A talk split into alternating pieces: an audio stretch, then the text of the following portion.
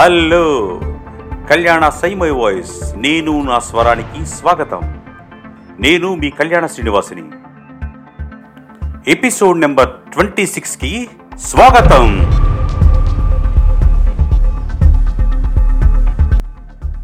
ఈరోజు మీరు వినే కథ శ్రీమతి నాగజ్యోతి గారు రాసిన కొత్త నడక. కళ్యాణ్స్ ఐ మై వాయిస్ శ్రోతలకు డి నాగజ్యోతి శేఖర్ నమస్కారాలు. ఈనాటి నా కథకు ప్రేరణ ఒక వ్యంగ్య చిత్రం. ఆ చిత్రంలో వరుణ్ణి త్రాసులో తూస్తున్న వధువు. ఆ చిత్రం చూడగానే చప్పున ఓ కథా లైన్ స్ఫురించింది. దానిని ఆధారంగా చేసుకుని రాసిన కథే నా ఈ కొత్త నడక. ఈ సందర్భంగా ఆ వ్యంగ్య చిత్రకారునికి ధన్యవాదాలు. ఇక ఈ కథలో ఒక దివ్యాంగురాలైన యువతి జీవితాన్నో సవాలుగా తీసుకుని ఎదుగుతుంది. తన శారీరక లోపంతో ఎవరికీ భారం కాకూడదనుకుని వివాహమే వద్దనుకున్న ఆమె జీవితంలోకి కార్తీక్ ప్రవేశిస్తాడు. ఆమెను ఆమెగా స్వీకరించడానికి సిద్ధపడతాడు. ఎంతో సంతోషించిన ఆమెకు అతని వ్యక్తిత్వాన్ని తూచవలసిన అనుకోని సందర్భం ఎదురవుతుంది. దానిని ఆమె ఎలా ఎదుర్కొంది? అతని అసలు వ్యక్తిత్వం ఏమిటి? వారి అడుగులు సప్తపదులు అయ్యాయా? దుఃఖనదులు అయ్యాయా? ఇది మిగతా కథ. ఈ కథాగమనంలో వారిరువుని మధ్య జరిగిన సంఘర్షణకు సాక్షిగా నిలిచే ఉత్తరాలు. సున్నితమైన మనస్సులు ఉన్నతమైన మనుష్యులు బంధాలు భావోద్వేగాల నడుమ సాగే ఈ కథ శ్రీ కళ్యాణ్ శ్రీనివాస్ గారి అద్భుత గళంలో మిమ్మల్ని అలరిస్తుందని నమ్ముతున్నాను. వారికి నా ప్రత్యేక ధన్యవాదాలు. మరి ఇక వారి మధుర స్వరంలో ఆ కథను విందామా? శ్రీమతి నాగజ్యోతి గారు ప్రభుత్వ ఉపాధ్యాయురాలు. కథలు కవితలు రాయటం వీరి ప్రవృత్తి. పుట్టింది అనపర్తి తూర్పుగోదావరి జిల్లా. అనపర్తి జీబీఆర్ కళాశాల ఓ సాహితీ నిలయం. అక్కడే పుస్తక పఠనం రచనా వ్యాసంగం వైపు ఆకర్షించబడడం జరిగింది వీరు. చిన్న చిన్న కథలు కవితలు రాసిన ఏ పత్రికకు పంపలేదు. రెండు వేల సంవత్సరంలో బొమ్మూరు డైట్లో ఉపాధ్యాయ ట్రైనింగ్లో ఉన్నప్పుడు సాహిత్యాన్ని ప్రోత్సహించే వాతావరణం మరలా ఎదురుకావడంతో మిత్రుల ప్రోత్సాహంతో రాసిన మెరుపు తీగ అనే మొట్టమొదటి కథే ఆంధ్రభూమి పత్రికలో ప్రచురితమైంది. ఉపాధ్యాయురాలిగా రెండు వేల రెండులో నియమితమయ్యాక ఆ రచనా వ్యాసంగం కొనసాగింది. వివాహం తర్వాత కొన్నాళ్ళు విరామం తర్వాత భర్త ప్రోత్సాహంతో తిరిగి కథలు కవితలు వివిధ పత్రికల్లో రాయడం జరిగింది. ఇందులో రెండు వేల పదమూడులో ఈనాడు ఆదివారం అనుబంధంలో వచ్చిన కథ మంచి పేరు తెచ్చింది. నాలుగు వందల పైచిలుకు కవితలు రాయడం జరిగింది. వీటితో ఒక కవితా సంపుటిక త్వరలోనే తీసుకురావడానికి ప్రయత్నిస్తున్నారు వీరు. వీరు రాసిన కథ కొత్త నడక. ఇప్పుడు విందాం.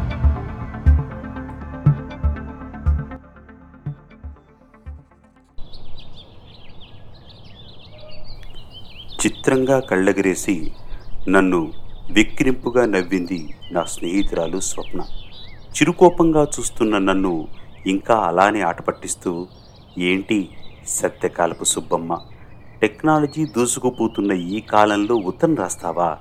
అదే కాబోయే భర్తకి. పైగా టెక్నోగా పనిచేస్తూ హాయిగా ఏ స్కైప్లోనూ మాట్లాడుకోక ఇంకా కావాలంటే బయట చక్కగా కలిసి మాట్లాడుకోవాలి. ఇంకా పెన్ను కాగితం రాత గీత అంటావేంటి బాబు? నేను చూస్తే నవ్వురాదా మరి అంది ఉడికిస్తూ. అయినా నేనేం చెలించలేదు. ప్రాణ స్నేహితురాలవని చెప్పా అంతే. నువ్వు నవ్వాల్సినంత విషయం ఏముంది ఇందులో? మనం ఎదురుగా ఉన్నా కూడా కొన్ని భావాలు ఎదుటివారికి చెప్పలేం. ఫోన్లో మాట్లాడితే మరుక్షణం మర్చిపోతాం. అదే రాతైతే శాశ్వతంగా ఉంటుంది. ఉన్నది ఉన్నట్టు చెప్పచ్చు. మరలా మరలా చదువుకొని ఆనందించవచ్చు. అవి రికార్డెడ్ హిస్టరీ ఒక రకంగా. ఉత్తరాలు చేసిన గొప్ప కార్యాలు చరిత్రలో ఎన్ని ఉన్నాయి అయినా ఇప్పుడు ఇది నా వ్యక్తిత్వానికి సంబంధించిన సమస్య. అక్షరాలుగా మారితేనే జరగకుండా ఉంటుంది. నీ నవ్వులాపి దయచేస్తే నేను ఉత్తరం రాసుకుంటాను అన్నాను. సరే తల్లి ఉత్తరమే రాసుకుంటావో అత్తారింటికి అత్తరే పూసుకుంటావో నీ ఇష్టం. కానీ అతను బిత్తరపోయి ఉత్తర కుమారుడు అవ్వకుండా చూడు అంటూ నా భుజం మీద చరిచి వెళ్ళిపోయింది. చిన్నప్పటి స్నేహం చదువులై ఉద్యోగాలు చేస్తున్నా చెక్కు చెదరలేదు. నన్నేమైనా అనే చనువు స్వప్నకుంది. తను వెళ్ళాక నా ఆలోచనలు వారం రోజుల క్రితం కార్తీక్తో జరిగిన నా పెళ్ళి చూపుల ఘట్టంలోకి మళ్ళాయి.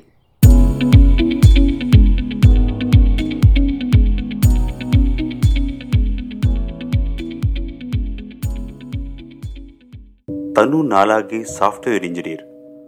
చూడగానే ఆకట్టుకునే రూపం.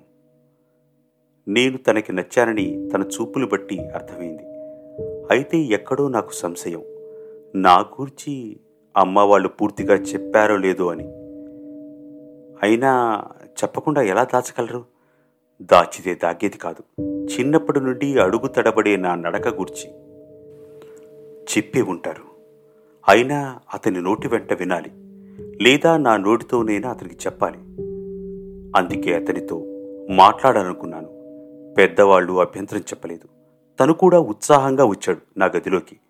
నా వంకి తీరిపార చూస్తున్న అతని చూపుల్ని మోయలేక నా కనురెప్పలు వాలిపోయాయి.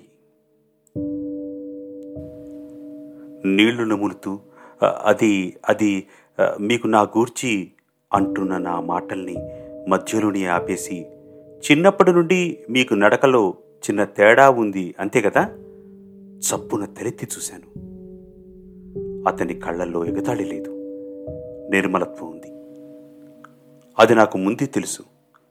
ఆ అడుగుల వెంటేగా ఇప్పుడు నేను వచ్చింది. కానీ శారీరక దుర్బలత్వాన్ని ఛాలెంజ్ చేస్తూ నువ్వు ఒక్కో మెట్టు ఎదిగిన విధానంలో కనిపించిన ఆత్మవిశ్వాసం గురించి విని తెలుసుకొని నీలాంటి అమ్మాయే కావాలనుకున్నా అంటున్న అతన్ని. కావాలనుకోవటం వేరు జీవితాంతం భరించడం వేరు. అందుకే ఈ పెళ్ళి చూపులు అవి వద్దని ఎంత చెప్పినా అమ్మా నాన్న వినడం లేదు. వారిని బాధ పెట్టడం నాకిష్టం ఉండదు. అయినా నా అవకరంతో ఎవరిని ఇబ్బంది పెట్టలేను. అమ్మా నాన్నకు ఎలాగూ తప్పదు. ఆ విషయమే మీతో చెబుదామని అని చెప్పేసి ఊపిరి పీల్చుకున్నా. అతని కళ్ళల్లో అదే స్థిరత్వం. ఇప్పుడు మరింత నచ్చావు. నీ ఆత్మగౌరవానికి ఏ భంగం కలగదు. కలుగనివ్వను. నిన్నే పెళ్ళి చేసుకుంటా. సరేనా భాయ్? అంటూ ఇంకో మాటకి అవకాశం ఇవ్వకుండా బయటికి వెళ్ళిపోయిన అతన్ని చూస్తూ ఉద్వేగానికి లోనయ్యా. నాతో పాటు నా లోపాన్ని ఇష్టపడుతున్న అతను నా మదిలో ఒక గౌరవస్థానం ఏర్పరచుకున్నాడు. ఇన్నాళ్ళు అణిచిపెట్టిన కలల లోకానికి అతన్ని అధిపతిని చేశా. ఆ క్షణం నుండి. అనుకున్నవన్నీ జరిగితే అది జీవితం ఎందుకయింది?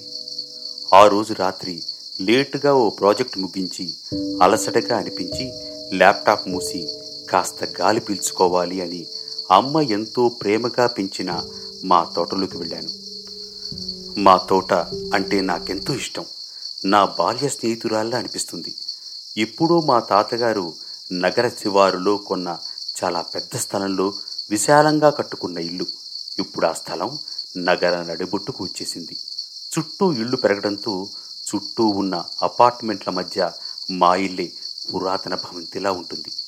తాతగారు మంచి ప్రకృతి ప్రేమికుడు భావుకుడు ఆయన ఎంతో ప్రేమతో అందంగా కట్టుకున్న ఇల్లుని ఆయన ప్రేమ చిహ్నంగా అలానే ఉంచేశారు నాన్న. సాయంత్రాలు వెన్నెల రాత్రులు మీ ముగ్గురం ఆ ఇంటి చుట్టూ ఉన్న పూల తోటలో గడపటం అలవాటుగా మారింది. ఈరోజు కూడా కాస్త పని నుండి సేద తీరటానికి తోటలోకి వెడుతుండగా చెట్ల వెనక ఉన్న సిమెంట్ బెంచీ నుండి నాన్న మాటలు వినపడ్డాయి. అమ్మా నాన్న ఇంత రాత్రైనా నిద్రపోలేదా? వాళ్ళ ఏకాంతాన్ని భంగపరచడం ఇష్టం లేక వెనుతిరిగిపోతున్న నాకు నాన్న నోటి నుండి నా పేరు కార్తిక్ పేరు వినబడడంతో తెలియకుండానే ఆగిపోయాను. ఎంతైనా మన పూర్వీ అదృష్టవంతరాలు లలిత తన పెళ్ళి సమస్య అవుతుందనుకున్నాం. కానీ కార్తీక్ లాంటి మంచి అబ్బాయి సంబంధం కుదిరింది అంటున్న నాన్నను వారిస్తూ ఏం అదృష్టమోనండి? మన ఇంటిని అతనికి రాసివ్వటం మాత్రం అంత సబబుగా అనిపించడం లేదు. మన పూర్విని సరిగా చూసుకుంటాడా అని ఎక్కడో భయం తొలుస్తోందండి. అమ్మ నాన్న మాటకు ఎదురు చెప్పడం ఎప్పుడూ వినలేదు. నాన్న అమ్మ వద్దన్నది ఏదీ చేసి ఎరుగడు. కానీ దానికి భిన్నంగా ఈరోజు భయం దేనికి లలిత. మనకా ఒక్కగానొక్క అమ్మాయి. మన తర్వాత ఎలాగూ ఇదంతా వాళ్ళదే కదా. ముందిస్తే తప్పేంటంట? అయినా నువ్వు ఆ అబ్బాయిని ఎలా ఎలా తప్పుగా అర్థం చేసుకున్నావు? నాన్న ఇంకా ఏదో అంటున్నా వినాలనిపించలేదు. గుండెల్లో బాధ కోపం సుడు తిరుగుతున్నాయి. గబగబా నడవాలనుకుని అడుగు తడబడి ముందుకు తూలాను. లోపల నుండి కన్నీరు తన్నుకొచ్చింది. అంటే కార్తీక్ కార్తీక్ తనని ఆస్తి కోసం చేసుకుంటున్నాడా? ఎంత మోసం. పైకి నన్నెంతో అభిమానించానన్నా అతను ఇంతటి కుసంస్కారా? అమ్మ వాళ్ళ ప్రేమ సౌధం ఇది. దాన్ని ఈ పెళ్ళి పేరుతో దోచుకోవాలనుకున్నాడా? ఒక్కసారి అతని మీద ఏర్పరచుకున్న ప్రేమ అంతా ముక్కలయ్యింది. ఆ రాత్రంతా ఏడుస్తూనే ఉండా. తెలిసిన కారణానికి తెలియని దుఃఖానికి అక్షరగా మార్చాలనిపించింది. ఎప్పటిలాగానే తాతగారు ఇలానే ఆనందం వచ్చినా దుఃఖం వచ్చినా కాగితంపై పెట్టేవారు. పక్కనే కూర్చుని ఎందుకు తాతగారు ఇలా రాస్తున్నారు అంటే అక్షరాలు కాగితాలు మన బంధువులమ్మ ఏ భావాన్నైనా రాతగా మారిస్తే మనస్సు ఉపశమిస్తుంది అనేవారు. అదే అలవాటు నాకు వచ్చింది. తెల్లవారుతుండగా ఆలోచనలు ఓ కులికి వచ్చి తాతగారి టేబుల్ దగ్గరకు నడిచాను. రాస్తూనే ఉన్నాను. అంతలో స్వప్నం వచ్చింది పొద్దున్నే మా తోటలో జాగింగ్ చేసి నన్ను పలకరించడం రివాజు తనకి. పొద్దున్నే కాగితాలు ముందేసి కూర్చున్న నన్ను కళ్ళతోనే ప్రశ్నించింది. ఏమిటి కథ అన్నట్టు. తనకు జరిగిన విషయం చెప్పాలనిపించలేదు. అవమానంగా అనిపించింది. విషయం దాచి కార్తీక్కి ఉత్తరం రాయాలనుకుంటున్నా అని స్వప్నకు చెప్పిన ఫలితమే ఇందాక జరిగింది. వర్తమానంలోకి వచ్చి ఆగిపోయిన రాతను కొనసాగించా. కార్తిక్కి గట్టిగా బుద్ధి చెప్పాలి. అతనితో ఇంక ప్రత్యక్షంగా మాట్లాడదలుచుకోలేదు. అతని గొంతు మరలా వినాలనుకోలేదు. అందుకే నా వ్యక్తిత్వాన్ని ప్రతిబింబించేలా ఉత్తరం రాయాలనుకున్నా. ఉక్రోషం సిరాగా మార్చి ఉత్తరం మొదలుపెట్టా. సంబోధన తెలియదు. అయినా రాశా. ఓ వరుడా! ఏమన్నావు? వైకల్యం ఉన్నా నా వ్యక్తిత్వం నచ్చి చేసుకుంటున్నా అన్నావు కదా? కానీ నీ నిజ రూపం ఇప్పుడే బయటపడింది. నా అదృష్టం కొద్దీ పెళ్ళికి ముందుగానే నువ్వు డబ్బుకి అమ్ముడుపోయే వ్యక్తివి. అందుకే నా అవయవ లోపానికి అదనపు రుసుముగా మా తాతగారి ప్రేమ నిలయాన్ని దోచుకోవాలనుకున్నావు. నాతో వేసి తడబాటు సప్తపుని సంపదగా మార్చుకోవాలనుకున్నావు. ఔదార్యం పేరుతో అంతస్తు పెంచుకోవాలనుకున్నావు. కుంచుకుపోయింది నా కాలు కాదు నీ మనస్సు. నా కన్నవాళ్ళకి నిలువ నీడ లేకుండా చేయాలనుకున్న నీ దోపిడీ గుణంతో నేను సహవాసం చేయలేను. అమ్మకానికి పెట్టిన నీ ఆత్మతో బంధం పెంచుకోలేను. ఈ పెళ్ళి జరగదు. ఇది అహంభావం అని నువ్వనుకున్నా ఇది నా ఆత్మగౌరవం. ఎప్పటికీ నీది కాని పూర్వి. కళ్ళు మసకపారుతుండగా మెదడు తేలికవుతుండగా మరోసారి చదివి పొంగిన ఆత్మవిశ్వాసంతో పోస్టు చేయటానికి బయలుదేరా. అక్కడితో అతన్ని నా మనసులోంచి తుడిచివేశా.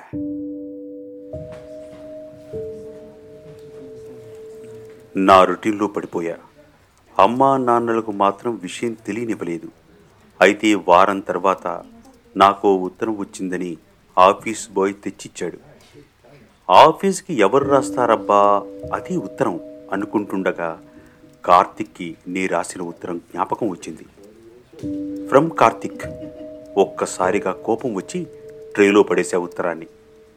ఏం రాసి ఉంటాడు? నాది పొగరుని తేల్చేసి ఉంటాడు. అంతేనా? లేక ఇంకేమైనా బేరాలాడాలనుకుంటున్నాడా? అమాయకత్వం నటిస్తూ మరో నాటకం సృష్టించాడా? సాయంత్రం వరకు అదే ఆలోచనతో లెటర్ తీసి పెడుతున్నా. కానీ చదివేందుకు మనసు ఒప్పలేదు. ఆఫీస్ అవర్స్ అయిపోయాయి. ఇంటికి వెళ్ళే ముందు అసంకల్పితంగా ఆ ఉత్తరాన్ని హ్యాండ్ బ్యాగ్లో వేసుకున్నా. బ్యాగ్ చాలా బరువుగా అనిపించింది. నిద్రపోయే ముందు అకస్మాత్తుగా ఆ ఉత్తరం జ్ఞప్తికి వచ్చి బ్యాగులోంచి తీసి తడబడే చేతులతో చించా డియర్ పూర్వి నన్ను ప్రతిసారి నీ ఆత్మవిశ్వాసంతో కట్టుపడేస్తున్నావు అయితే నీ ఉత్తరం చదివాక నీలో కూడా చిన్న లోపం ఉందని నాకు అర్థమైంది. అయితే అది నేను ఖచ్చితంగా సరిదిద్దగలను అనుకో నీకు తోడుగా ఉండి. ఇంతకు విషయానికి వస్తే ఎంతో తెలివితేటలు ఉన్న నీకు తొందరపాటు అపోహపడటం కూడా ఉన్నాయని ఇప్పుడే తెలిసింది. నువ్వు చాలా పొరబడుతున్నావు. నేను నిన్ను డబ్బు చూసి చేసుకుంటున్నానా? నీ గుణాల కన్నా ఎక్కువ డబ్బుందా నీ దగ్గర? నీ లోపాన్ని నేను అవకాశంగా కాదు బాధ్యతగా తీసుకున్నా. నీకు తెలుసా నాకు చిల్లుండేది. తనకు చిన్నప్పుడు యాక్సిడెంట్ వల్ల విరిగిన కాలు సెట్ అవ్వలేదు గెంతులు వేసి నా చెల్లి చక్రాల కుర్చీకి పరిమితమైంది. కానీ నీలా నా చెల్లికి ఆత్మస్థైర్యం లేదు. ఆ నైరాస్యంలో తను బలవంతంగా ఈ లోకాన్ని మమ్మల్ని విడిచి వెళ్ళిపోయింది. తన వైకల్యం గూర్చి మేము పడ్డ బాధ తన నిష్క్రమణతో మేము అనుభవించిన వ్యధ అంతా ఇంత కాదు. నీలా ఆత్మవిశ్వాసంతో జీవితంలో ఎదిగి ఉంటే ఎంతో బాగుండేది. నా చెల్లిలా ఎందరో శారీరక వైకల్యంతో పాటు మానసిక కుంగుబాటుతో లోనవుతున్న వాళ్ళకి ధైర్యం చెప్పేందుకు నడుం కట్టుకున్నా. అలాంటి సమయంలోనే నువ్వు తారసపడ్డావు. నేను పూనుకున్న ఈ కార్యక్రమంలో పాలు పంచుకునేందుకు నీలాంటి తోడు కావాలి. అలాంటి వారికి ఆసరా ఇచ్చి వారి బతుకుపై భరోసా కల్పించాలి. అందుకు నేను ఓ హోమ్ స్టార్ట్ చేశాను. నా సొంత ఖర్చులతో రంచిస్తున్నా. దివ్యాంగులను కొందరిని దత్తత తీసుకుని చదువుల్లో ముందుకు వెళ్ళేలా చేస్తున్నా. అదేదో నా గొప్పతనం కోసం నీకు చెప్పడం లేదు. నిన్ను కించపరిచానని అపార్థం చేసుకుంటున్నావని చెబుతున్నాను. నీతో ఈ విషయాన్ని పంచుకుందాం అనేంతలో నీ ఉత్తరం వచ్చింది. ఇంతకీ డబ్బు కూర్చి కదూ నిన్ను కావాలనుకుంటున్నానన్నావు? మీ నాన్నగారు పెళ్ళి గ్రాండ్గా చేసి నాకు బహుమతిగా అదే కట్నంగా భారీగా ఇస్తానన్నప్పుడు నేను ఆయనతో చెప్పిన మాటలు వింటే నన్ను అర్థం చేసుకుంటావు అనుకుంటున్నా. నేను ఎంత వద్దన్నా ఆయన వినకపోవడంతో నా కోరిక చెప్పాను వారి కష్టం కలగకుండా. మన పెళ్ళి గుడిలో చేసి పెళ్ళయ్యాక ఖర్చుని మా దివ్యాంగన్ సదనికి ఇవ్వమని చెప్పా. అంతగా ఇవ్వాలనిపిస్తే. చిన్న పసుపు తాడు చాలు పూర్వి నిన్ను నా ఇంటికి తీసుకుపోవడానికి. నీ ఉత్తరం వచ్చే వరకు తెలియదు. నాకు మీ ఇంటిని నాకివ్వాలనుకుంటున్నారని. అదే విషయం మీ నాన్నగారిని అడిగాను. అప్పుడు వారేం చెప్పారో తెలుసా పూర్వి? నా బిడ్డలాంటి ఎందరో బిడ్డల్ని చేరదీయాలనుకుంటున్న నీ గొప్ప ఆశయంలో మాకు భాగమివు కార్తీక్. ఆ సదనేదు మా లంకంత ఇంట్లోనే ఉండనివ్వు. ఇది కోట్లు ఖరీదు చేస్తుందని అందరూ అంటుంటే నేనెప్పుడు నమ్మలేదు. దీన్ని అమ్మలేదు అమ్మలేను. ఇప్పుడు నిజంగా ఒక మంచి ఆశయానికి ఉపయోగపడితే దీని విలువ నిజంగా కోట్లలోనే ఉంటుందని నమ్ముతాను. నా మాట విను కార్తీక్. పూర్వీ నువ్వు మా కళ్ళ ముందే ఉండాలన్న చిన్న స్వార్థం కూడా ఉంది. ఇందులో అన్నారు. అయితే పూర్వీ పేరు మీదే ఉంచండి. నాకు నా ఆశయానికి తను తోడు ఉంటే చాలు అని చెప్పాను. నిజం పూర్వి. ఇదే నిజం. నేను అమ్ముడు పోలేదు పూర్వి. నీ ప్రేమకు మాత్రమే దాసోహమయ్యాను. నువ్వు నాకు కావాలి పూర్వి. నువ్వు మాత్రమే కావాలి. ఇంకా నువ్వు అపార్థంలోనే ఉంటే నిన్ను చూసి జాలి పడతానంతే. ఉంటాను. నీ కార్తీక్.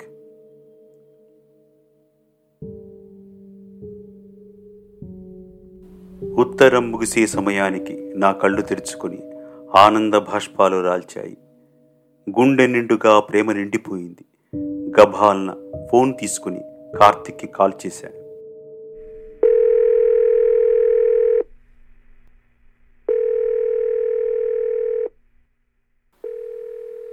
పూర్వి ఎందుకు నాకు వెంటనే చెప్పలేదు? వారం టైం ఎందుకు తీసుకున్నావు? ఉక్రోషంగా అడిగా. అదే చిరునవ్వుతో చెప్పాడు కార్తీక్. నీకు ఉత్తరాలంటే ఇష్టం కదా? చెరగని వ్యక్తిత్వాలు ఎప్పుడూ లేఖారూపంలోనే ఉండాలని రాశా.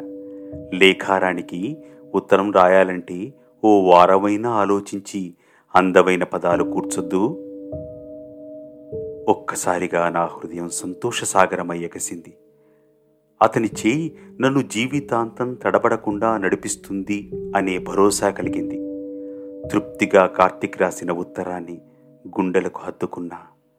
ఇక నా కొత్త నడక మొదలవబోతోంది.